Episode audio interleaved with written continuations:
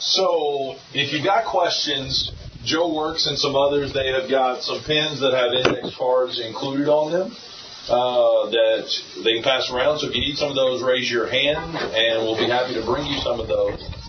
Now, we're going to start with some questions that have already been asked. Um, and you have the opportunity, if you got one that you want to address, one in particular, you can write to them on the card. You may not know uh, these three men but I'm going to give a brief introduction of these three men. I know all three of them uh, fairly well, and I'm really thankful that all three of them are here. I'm going to start with my with my youngest, Brigham Eubanks, who is a local guy from Perth Amboy. He teaches uh, middle school Spanish, right? I do. And he's also taught some Spanish at Rutgers University. And so he is very much in the public school system and in the public universities and seeing where the children are at, as well as they have a, he and his wife Esther, they have a very young child of their own. And so we've got kind of a, uh, someone who's very green, but someone who wants to do good, but who sees all these different things. And so that's why we wanted Brigham to be a part of this particular thing. We have James Newman to my left. James did not grow up as a Christian. He's going to talk to us more about that tomorrow uh, from Chicago. And James now serves as an elder at the Embry Hills congregation in Atlanta, Georgia, where I was a member uh, and where I first started preaching. And so James was not an elder at that time, but it was James was always going to be. It was how soon is James going to be? And James now is. Uh, they have four children, three sons and a daughter, two of which are in college. Uh, and so he's kind of still in that middle age of parenting where you've raised them, but yet, you know, they're, they're adults, kind of in between. Then Marty Broadwell, who served as an elder at the Embry Hills Church, has four boys as well. All four are full grown adults. They all have wives and children of their own. But yet Marty comes from a situation where he lost his wife a few years ago and is now a single father with grown children. Uh, and so we wanted to get Marty in for that and his expertise of serving as an elder and the things that he has seen in that regard. And so that's where these three men are really coming from, that why we chose them. And I hope that makes sense uh, about that.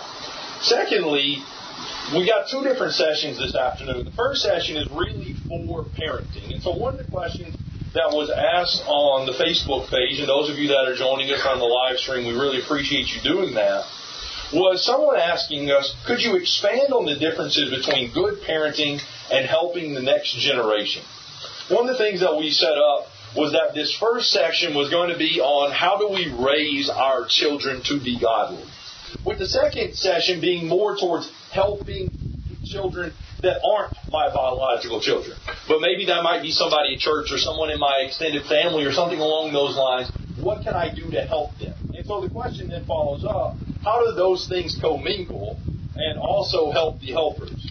And we kind of read that and kind of understood that to be what kind of things would help me be able to help the next generation uh, and so they'll address some of those things. And so we'll begin with that question, and I'm just going to throw it out there of what are some things that could help us, and maybe some biblical text when it comes to parenting that will help us raise godly children.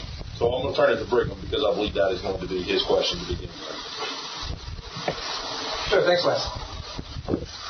Uh, I'd actually like to start with just an affirmation, first of all, that the idea of being able to raise godly families is is not only possible, but with God's help and by God's grace, we can do it.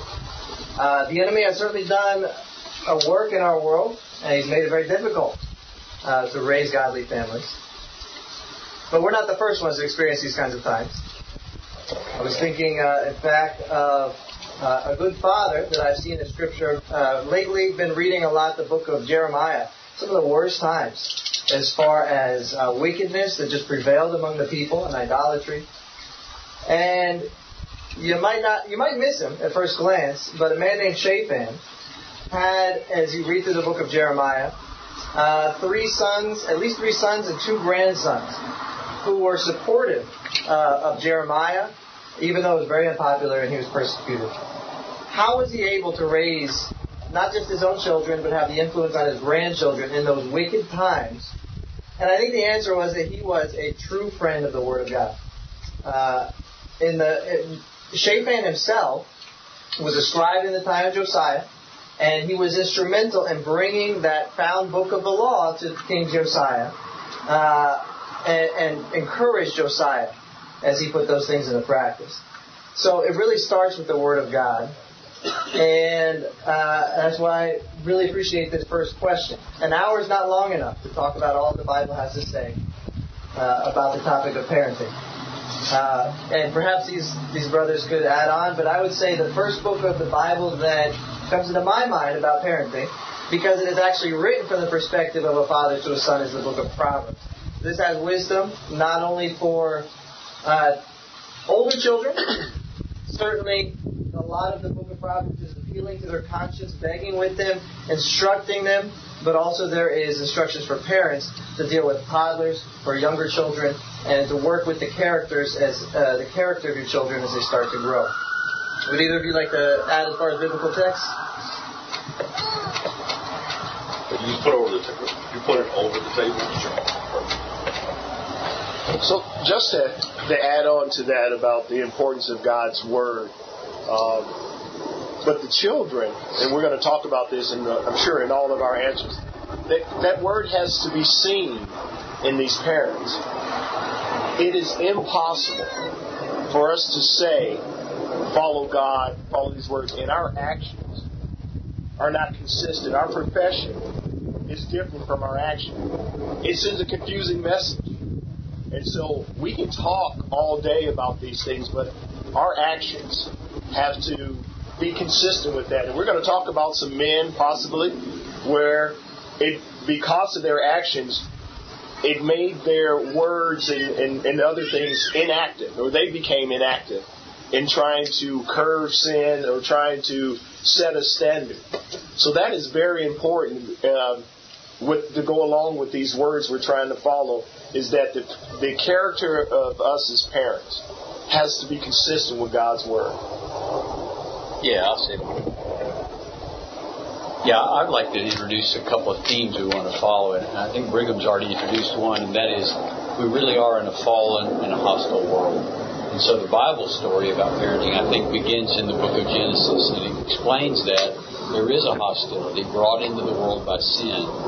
As parents, if we just see our role as parents is helping our children to somehow prosper in a good and natural world, we're missing the boat. There is a, a war here, and at various times the war is more dangerous, but perhaps we're coming at a time when it is more dangerous, as it was in Jeremiah's time. So I think a theme we need to have in mind is we're not almost as alarmed uh, uh, every day as if we were actually in a literal warfare of some kind. You can imagine if we were under siege somehow from a physical enemy, we'd be protecting our children when they went out, we'd be worried about who they associated with, we'd have a lot of concern. We saw our walk as a spiritual warfare, which is the way it's presented uh, in, in the Bible text. All that's in the world, the lust of the flesh, the lust of the eyes, the pride of life, is not of the Father, it's of the world. We know we're of God, but the whole world lies under the sway of the evil one. Does that frighten us? If it does, is it reflected in the way we protect our children and so on? I'd like to address a little bit about the text for parenting. One thing to think about, especially with regard to both sessions, and that is how do you help the next generation? The Apostle Paul was a father to Timothy. Timothy didn't have a father that was a Christian, as best we know. But if you look, Paul calls him his son in the faith in two different epistles, in addition to the letters he wrote to Timothy himself. Look at that whole relationship. He grabbed that boy when he was probably 15, 16, 17 years old and said, You go with me on this challenging trip. And you know what? We may not make it back. And I'm not sure where we're going to go. And I was stoned and left for dead the last time I was through your hometown here.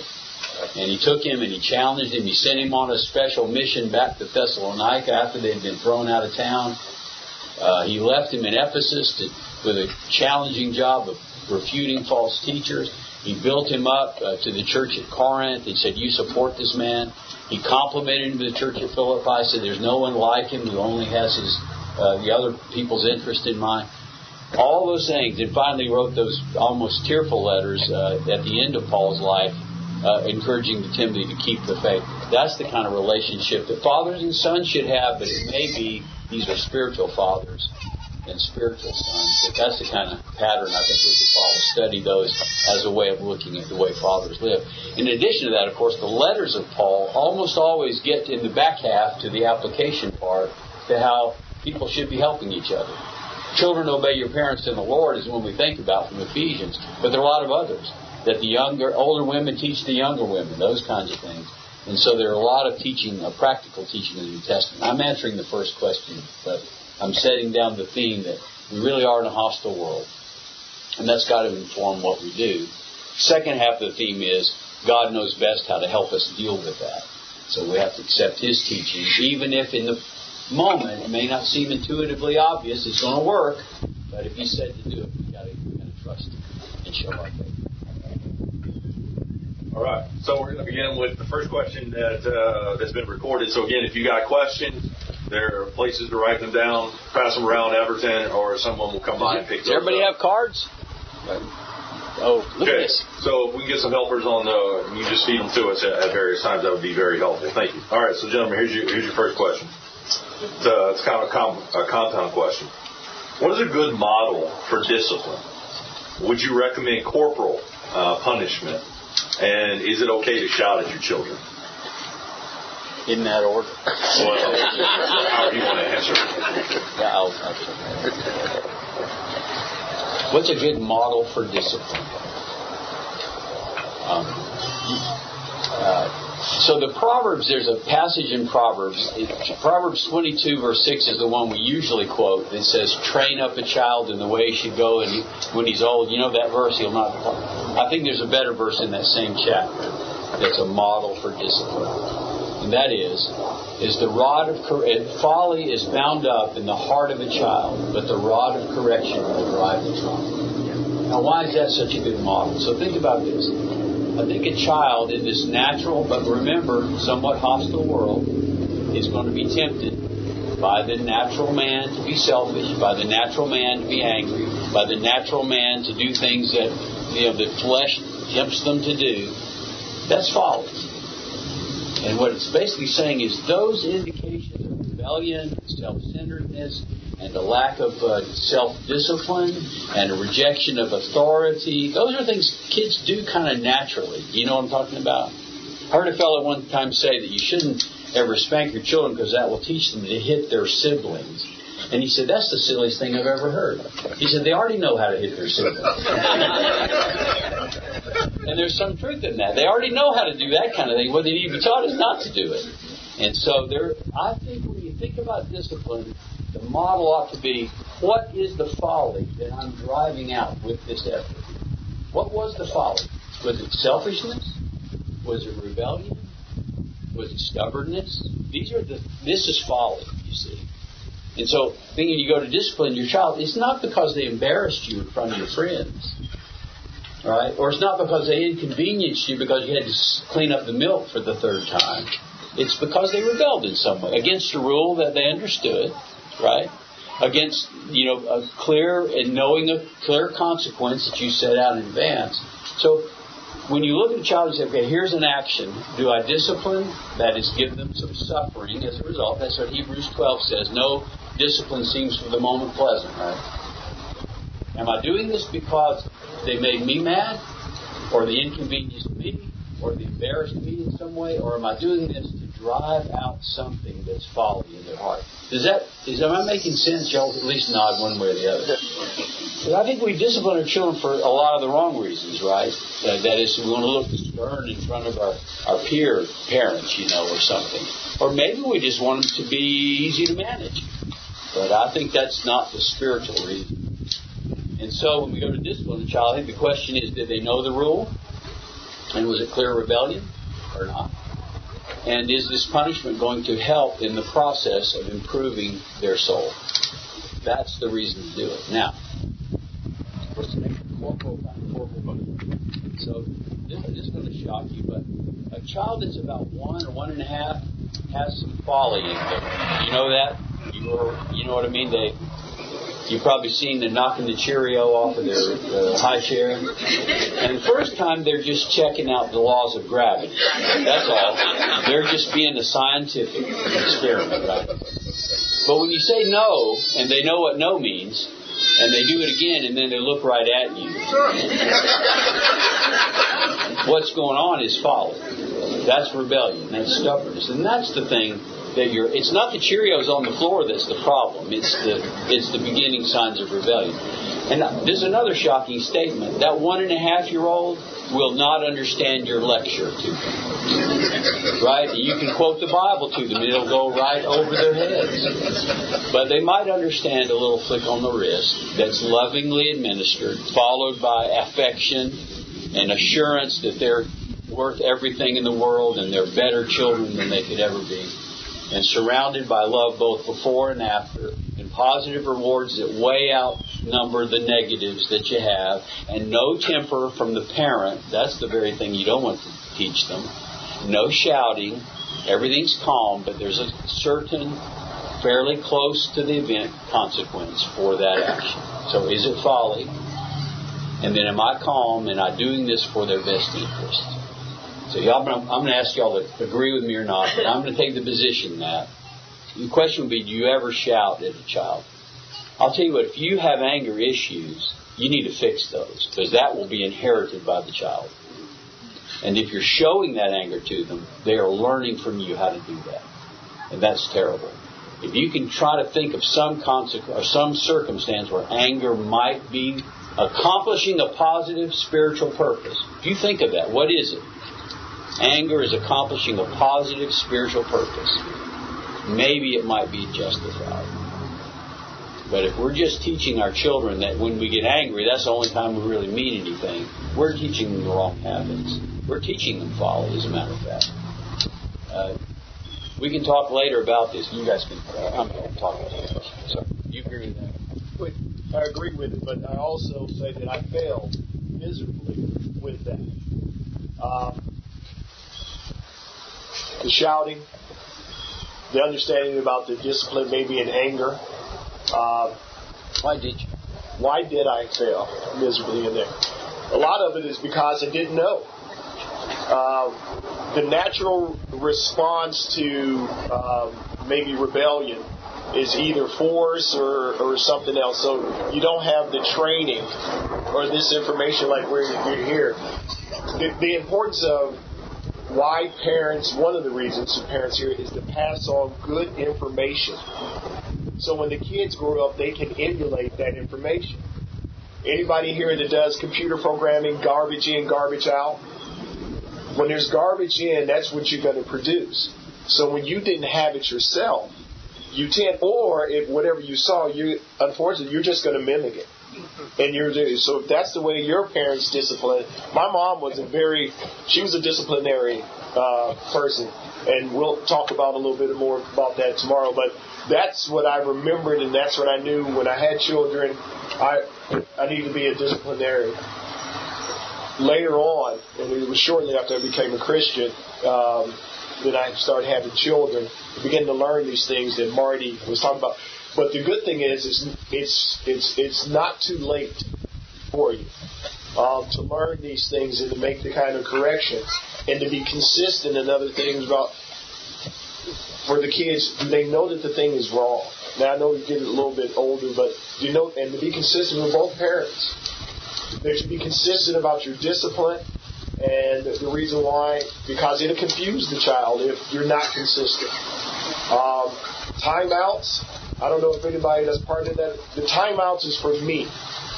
It's not for the children because I'm angry and I need to walk away so I can come back and discipline properly. Because if I, I have, unfortunately, disciplined it in anger.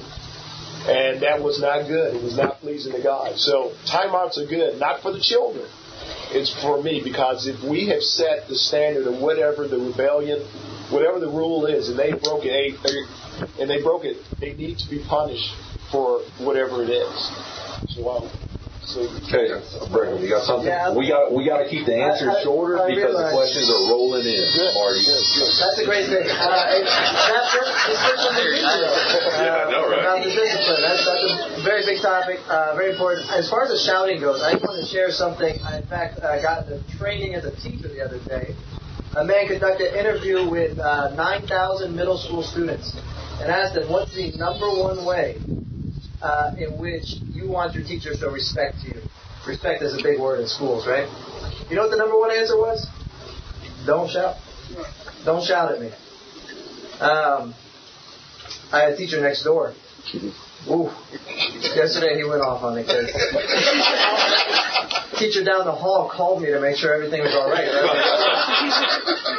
now, why was that man shouting? It was it was uh, because the, the kid had made him look foolish he didn't like it. He wasn't he wasn't talking that way out of love. Uh, we really need to examine our goals. he's gonna ha- he's gonna end up with a classroom full of kids that obey his rules. But has he really taught the kids any kind of character? No, they're just not going to act out because they don't want him to dress them down, you know.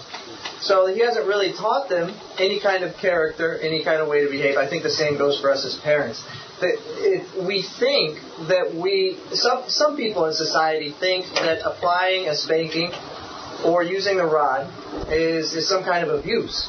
I'll tell you that man yesterday abused the kids in the classroom. He didn't need the use of a rod. Certainly, if we if we don't use the rod biblically, we can be abusive. But it is so much better to use the God-given tool for discipline instead of using man-made tools or, or tools that that some pop psychologist has come up with. The, the rod is the God-given tool. If we apply it uh, correctly, uh, then that is the way God, uh, that uh, we're really going to train up kids. Awesome. So these two questions go together.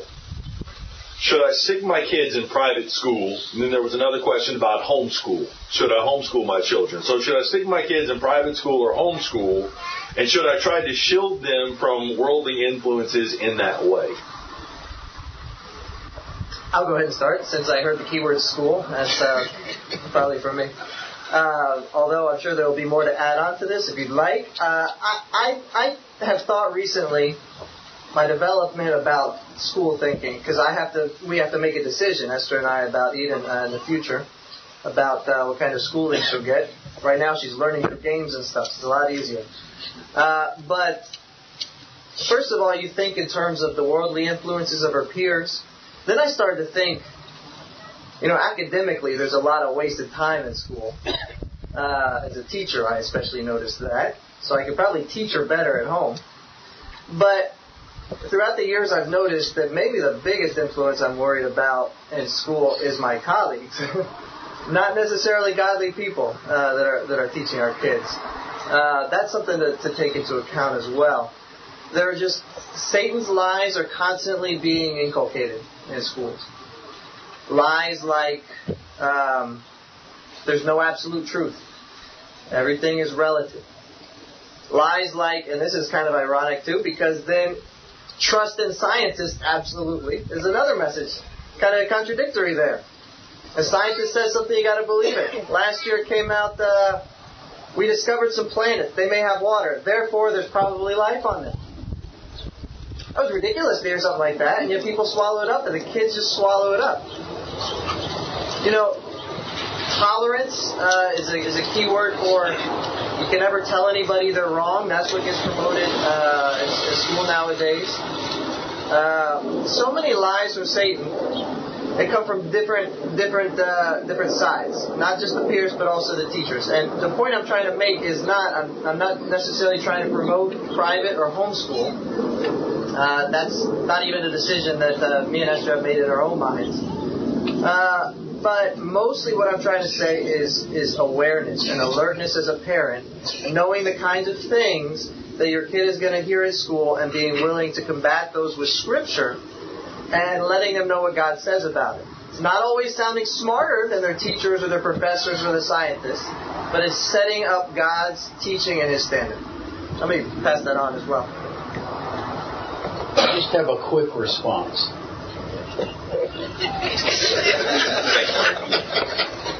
Yeah, so we had uh, we actually had all three. We had some of our boys in public school, some in private, and we did homeschooling for a little while in the middle school age. Uh, I think there are three players involved that have to be thought about. Number one, uh, what's the child's nature? I think if they don't have a kind of a self-discipline and things that are required to do their work at home, it might be difficult for them. It could be also that they have a strong sense of faith and self-identity and confidence that they're resilient enough to be able to be in a public school environment. Second is the public school environment the school environment may not be as bad in some situations as it is in others. We lived in a fairly small community. Uh, Mary could be down at the school almost any time. She worked at the nurse's station and in the office at various times, so she kept her eye on all kinds of things. So it could be the school setting is going to be very different from one situation to another. And the third is the parents and their qualifications and their discipline. I think I've seen a case or two where, in protecting the child, the parent really didn't have the discipline or the know-how to do the kind of training at home. So my question is, why do you want to do it? And the answer is to protect them and give them the best environment spiritually. One other quick warning, quick warning, and that is, I certainly hope this would never become a divisive issue in a congregation where some people are so determined that you need to do one or the other that they would have a condemning attitude toward others. Clearly a matter of judgment uh, in in the parents and a tough question really, and certainly something to discuss, but never should be a source of division or judgment of others. I think in a congregation. So we're going to throw a question to James here. James sent his children to public school, and so the question for you, James, is, uh, what do you do if your child is bullied at school? So, when I looked at that question, I didn't know what the person meant uh, or the age of the child, but you, you know, you always use something like this as a teaching opportunity. Anything that happens, you have to use it in the, in the look it through the prism of the scripture, the prism of how this world is being broken and, and those things like that, and then react in the way that God would want us to react. And so there was an instance with uh, my son at the time. He was a sophomore in high school, and it kind of goes what the brother was saying about tolerance. Uh, he was eating lunch with some kids that they always eat, and they're sharing their opinions about things that are in the world. And of course, he's looking through the prism of his worldview, and that's through the prism of the scriptures and how God views things. And there was a particular person that did not like his answers in a lot of these things. And because of that, um, it started off with small things like breaking pencils, flicking the glasses, and those things like that. And then it came down to actually um, striking him one time um, when it was talking about whether uh, things about homosexuality or some other things like that that they just got. Now the shocking thing about all this is that it's a girl. Not a not a male, it was a young lady.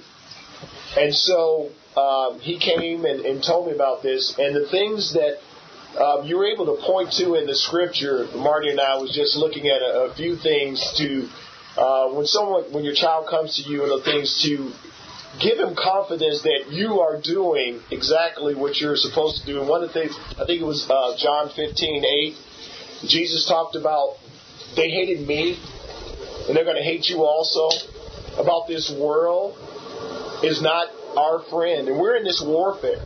And if you're following God and the mindset that you have, these are these are enemies, and they may not realize it, but they're playing for the wrong they're playing for the wrong team. They're playing they're on the enemy's team. And so it's an opportunity to teach. This is exactly what Jesus said would happen. They hated Jesus, and if you follow him, they'll hate you also. But it's also an opportunity to show that let God deal with this. That you do not take vengeance upon yourself. Now, of course, I use the the system that's in place in school and went out there and, and and talked to the, the appropriate people, and they handled it. There hasn't been any more issues about this. But the thing uh, from at least from that age, that age where there is a a worldview conflict, you have to um, you you encourage them by using the scripture that this is exactly what the world what the word said would happen and is going to happen. And it's probably going to most likely get worse as we see this the battle lines getting drawn uh, particularly i mean there are things that you and i bullying just doesn't start with children they're bullying as far as adults with with our worldview and we just have to be, be prepared to fight as, as Jesus told us to fight. And again, that's about teaching the children the scriptures and then mimicking those things that we're talking about so that they can see that you're in this fight also and that you're applying those same principles. So if I someone says something to me, they don't see me flying off the handle about it, that I use the same principles and address it. And small children, the same way. These are principles. All the things that happen, and we've been fortunate when things happen, you use everything for a teaching moment. Every single thing. And see how God words apply in all the aspects of our lives. All right. So here we go.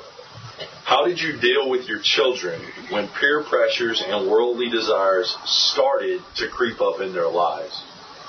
Keep it relatively brief. We got several of them over here, but a few things would be very helpful. Mine would be very brief. yeah, I don't think. Say, say that again. Uh, so, how did you deal with your children when peer pressures and worldly desires started to creep up in their lives? I'll, You can tell it's a tough question, right? Whoever asked that. give you time to think of the right answer. So how do you know that? It seems like the first thing that comes to my mind is if you don't have an open channel to what your kids are doing and thinking and facing, that it will be difficult to know when it is the first time or you know initially. Um, I guess I'm, so I'm, I'm kind of making a different point, but I think that if you're if you don't have the uh, communication channels open to see that and know that, I think that maybe you're missing an opportunity to sense that pressure when it first begins. And I can only think of some things that would kill that communication. One of the things that I think is a communication killer would be if you're inconsistent. One day you fly off the handle, and the next day you're loving, and the child doesn't know which to expect, and that that's a frightening world. Uh, is to be, uh, I think you know, temp, control of temper and other things would be that way. I think another thing would be to create situations that are low pressure, where you're not actually in a disciplined moment. You're actually just doing things that have another purpose, but they're they actually are enhancing the opportunity to communicate. Where the child can say, you know, I have a friend and this is happening to them, or something like that. You know, begin to introduce this challenge in some way. I don't think. I think if you have a strained relationship, which is created, I think, by temper or inconsistency or lack of time with the child or other things, uh, about continual criticism, I think is another. That's another thing that will kill the communication. I'm now I'm afraid to talk to you about anything because every time I talk, all I get is a criticism. I probably that's probably my, one of my many faults, and that was just and you know, it's well intentioned, but you just want to make sure everything's perfect. So you end up criticizing everything. So a lot of positive. So anyway, creating the environment where you can begin to see that. Then I think you have the opportunity to begin to address it. Sometimes you might want to address it as by way of example. In other words, I'm not going to talk about you, but here's a situation. Maybe you see that in a child at church or a friend that you know about, or maybe something on the news or something like that is an opportunity to, to begin kind of almost as a a Nathan and David story, you know, where it's not about you, but you know, what would you do? So you can begin to introduce that uh, that teaching. Sure, I'll add to that, although it's not going to come from my child's experience. Uh, but as far as uh, peer pressure and uh, trying to impress your friends, middle school is, is that age. In fact, uh, as far as drama goes, seventh grade girls are at the top of the list. um, let me tell you. I didn't have to deal with that. One thing I was thinking about that passage, uh, Proverbs chapter 1 and verse 7. Again, Proverbs as uh, it's a father to, to his son. Proverbs 1 7 The fear of the Lord is the beginning of knowledge. Fools despise wisdom and instruction. Then two verses later, uh, in verse 10, begins talking about this theme of peer pressure. My son, if sinners entice you, do not consent. And the whole uh, idea of camaraderie is very important in this text as they say, Come with us, let us, let us, let us. You see that several times. We shall, we shall, we shall. This idea of, of being involved in a group. And uh, I think that's really what it, the idea behind peer pressure is, is that they don't want to be different. They want to be part of the group. They want to have that sense of camaraderie. Uh, and a key to that, of course, is making the camaraderie in the home, uh, of course, uh, very, very powerful.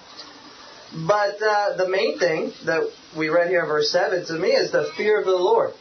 Who are we really fearing? Um, what's behind that behavior in the kids is sometimes a fear of other people, more than the fear of God. The fear of what will this person say, what will this person think, how will I look in front of people around me, more than what will God think of my behavior.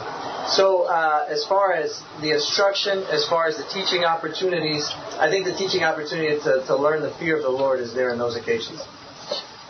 All right, so this card is getting two for the price of one. So when do you let go? And we're moving on to kind of older children, adult uh, children in this little section here. When do you let go of trying to guide children who once served God but now question their own faith in God? Follow up to that. How do godly parents move on from rebellious adult children? Do you want me to repeat the question? when do you let go of trying to guide children who once served God but now question their own faith in God? Followed up with, how do godly parents move on from rebellious adult children? I'll let, I'll let you answer uh, more, but but the first part of the question, and I, I, don't know if the questioner even meant this, but I think uh, the first answer is, is never let go. Um, Jeremiah 31 verse 3, God God loved the people with an everlasting love. Um, now, does that mean that some some you, you don't go to the extreme of discipline? I think even in the church, in the church family, uh, in Matthew 18, uh, Jesus talked about how to deal with, with extreme, that kind of extreme rebellion, where there's just no listening. Uh, and I think some of those same principles can apply to a family as well. But I don't think you ever let go of a hope and let go of, of being willing to receive, even as the, the father in the story of the prodigal son was. Well, you took mine. I, don't, I don't have anything to say. Yeah, but the, the thing with the prodigal's, um, the prodigal son, the father was waiting for him to come back.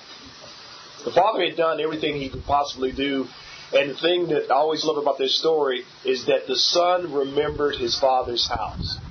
And words. And words. So, again, that consistent, that life that he had with the with the father in that house. He lived in such the father demonstrated his love and and his care and his consistent character that even though he rebelled and took things and went off in there, when he got down to where he was, he remembered the love of his father. He remembered his character and his being consistent. Not someone like that's an ogre and all. They may think you're an ogre, and we'll talk about that because my kids thought I was an ogre. So, uh, but knowing the character of his father, and he's like, he came back to, and the father was waiting there, and that that that image of a father there waiting, probably going out every day looking and seeing if my son's coming back. And that's the, of course, that's the image we understand. That's that's God looking at us, wanting us to come back.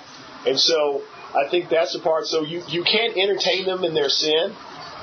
You you've told them this is I can't go with you where you're going. I'm going to stay with God, and that's that's another thing that's hard for parents to say. I'm going to always be with you and agree with you when we're agreeing with God.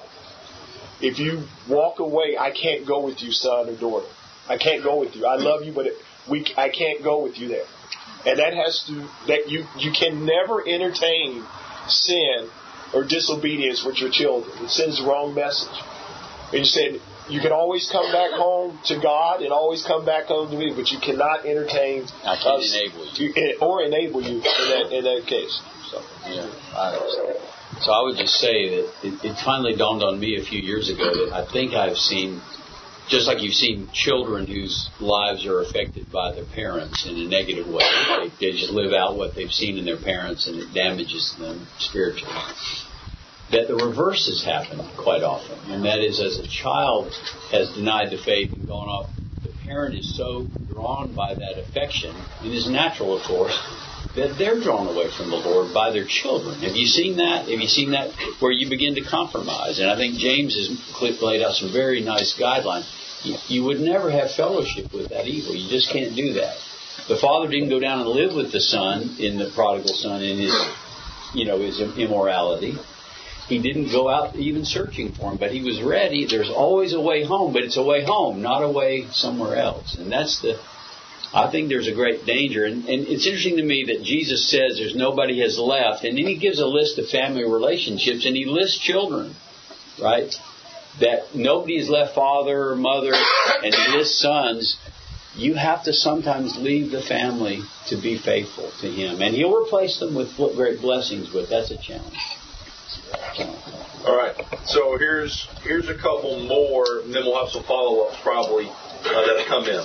One of the questions is, what are some special challenges of a single parent?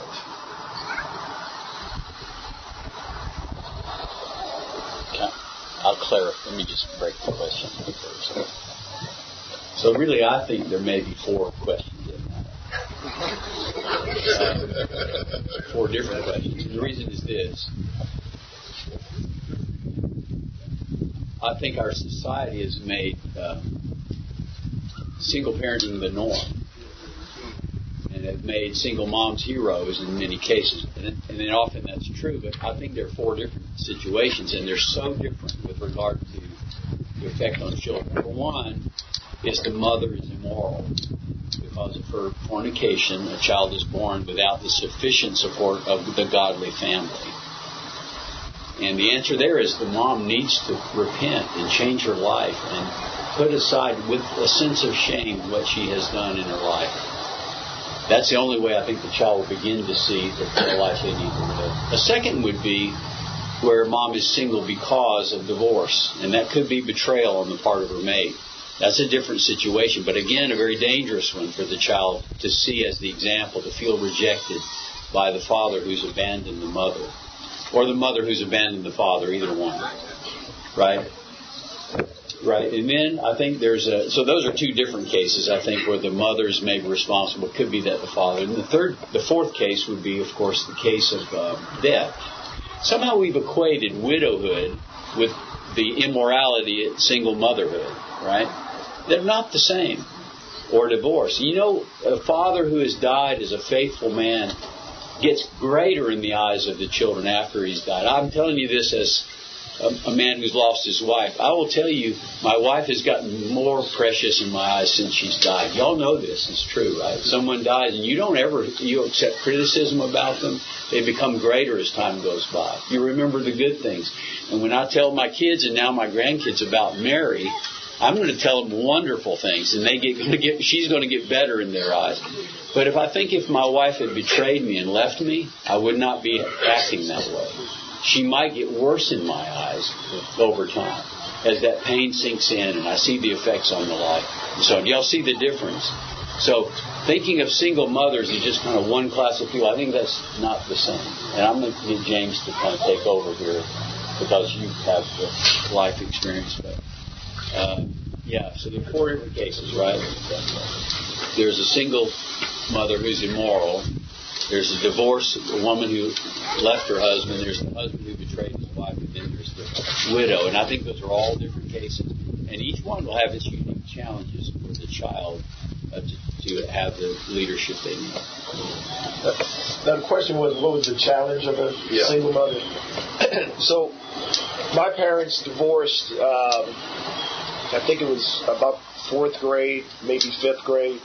But my my dad wasn't around. I mean, he was around, but he came in late and those things. We we didn't have a relationship. That's probably a better way to to explain even, even before the divorce. Even before the divorce. So her bringing bringing me up, you you probably while you're in the middle of it, you don't see really the deficiency in that setup until you get older and maybe leave home and see the things that you miss, the things that, and, and see the struggles that she had trying to raise three children by herself. Now again, the, the, the society will say, well, that's, you know, she raised three kids by herself, she should be applauded. Well, well, yes, you know, applauded for that. But the children, God has designed children in such a way that they need both male and female. Anytime we try to take the shortcut that the world has offered or that Satan has offered, you're not going to produce what God wants to be uh, to be produced. You're, it's a counterfeit. It's a lie. And it, the children will have some deficiencies in that. I mean, you say, well, you know, you're not in jail, you're not doing these things, but I struggled a lot with not having those things that both a mother and a father. She can't be both. She's God didn't equip her to, to, to fulfill both roles. She can be just absolutely dynamic and keeping you out of jail and all these other things, but she was not designed for that role. And we forced upon her things that she should not have had to carry by herself. And so it is a difficult thing that we see the result of it in these children, in our children in this world. Things that we call common and okay. We when we see these children, I mean, it's not a, it's not a, um, uh, it, it, it is a statistical fact, particularly we're thinking about jails, that on Mother's Day, all these cards come out of the jail, they go to mothers. On Father's Day, tumbleweeds. Nobody's sending letters out. No one's sending cards out. And so we have, from an incarceration standpoint, where fathers are the lacking of it and what it does to our society and individuals and the struggles that the children are going to have to deal with in their identities and these other things because of that.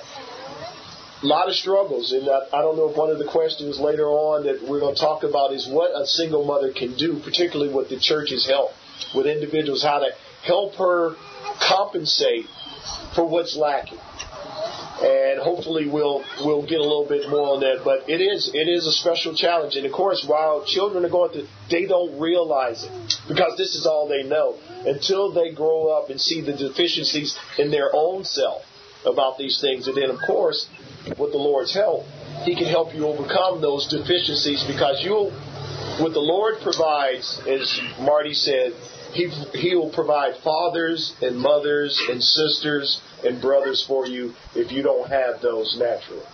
And I'm going to talk a little bit tomorrow as I pass this on about this man here. And we'll talk about how God replaced a father that I didn't have. All right, Brigham, you have an answer? Can I just mention as well uh, to people that haven't gotten to uh, a place in their life where they've committed those kinds of errors, I hope we're, we're listening and taking warning and, and making sure that we do what we need to do uh, to avoid those things. I think if you see the problems that are caused in other people's lives, you really got to work hard to avoid them. Uh, you know, if you see what happens when a father uh, leaves the family, you make sure you work hard to, to, be unified with your family so that you don't do that. Uh, if you see that committing fornication um, leads to, to, to, single motherhood, or the or the father's not taking responsibility for the life that he's he's been involved with, avoid it. Avoid it. All right, so here's the final question of the session. We got basically two minutes here. All right. It's a follow up to the discipline question. How do you show affection, care for the child after discipline? How long after? If no lecture is understood, what do you recommend you do to give the child assurance? And then a follow up to that. What do you what do you recommend young to be parents to study slash do before reaching that stage? So maybe there are two questions there.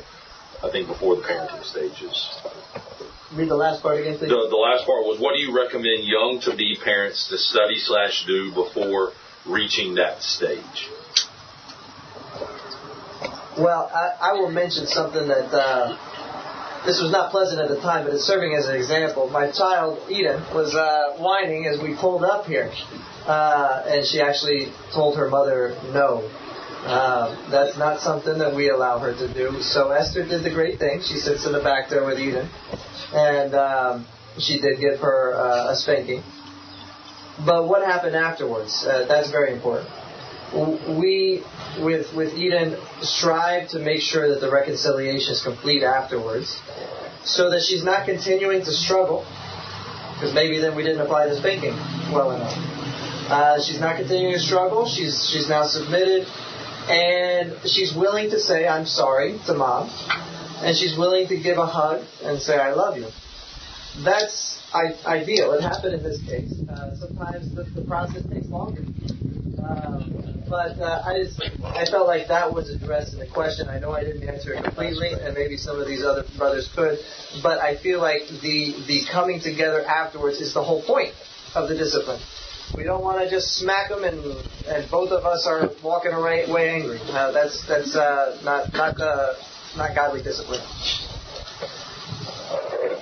I really like James' comment about the purposes of timed out. I think that's really the thing. So here's maybe three points. Number one, when there's a discipline incident, I think there should be a precursor, which is a calm expression of the purpose of that. Now, if they're real young, that's a little bit hard, but usually, if they're old enough to know the rule, you can say, "We have the rule, and you can't do that." And so it's it's a calm. It's, it should be an expression of love in some way, some level. And then there's a there's the timeout period, right? The, am I calm?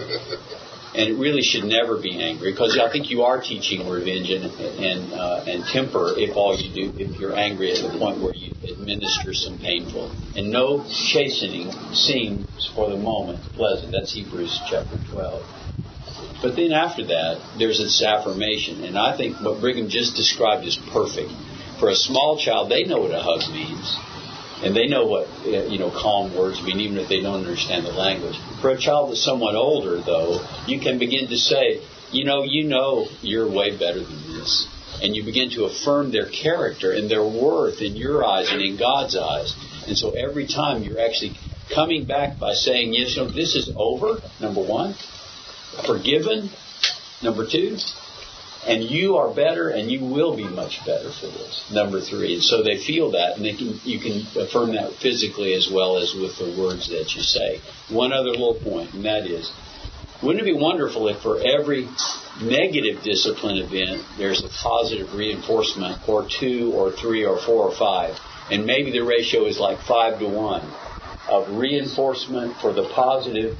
So that one incident where the child was unselfish or did something sacrificial, or did say thank you, or did say yes to mommy on a difficult thing, and they get overwhelmed with positive praise. And that's not forgotten quickly, that's remembered forever somehow. So, you know, I think that's the rest of the story that envelops the whole negative experience of discipline with the positive, uh, you know, affirmation of affection and worth and value and so on. All right. Thank you very much. Uh, we went a little long, but that's okay because we started a little late. I don't think anyone is going to be terribly upset about that. But we will start the next section at 5:10. At 10 after 5, we will start back. There are restrooms down the stairs all the way to the back of the building. There's also one all the way here in the back of the upstairs auditorium as well, and water right inside. Don't go. Eddie says don't go there. There are wires across. You might mess up his internet uh, or trip and fall and break your neck, and that would be on all fronts. All right, so uh, we'll reconvene at uh, 10 after 5. Awesome. Thank you very much.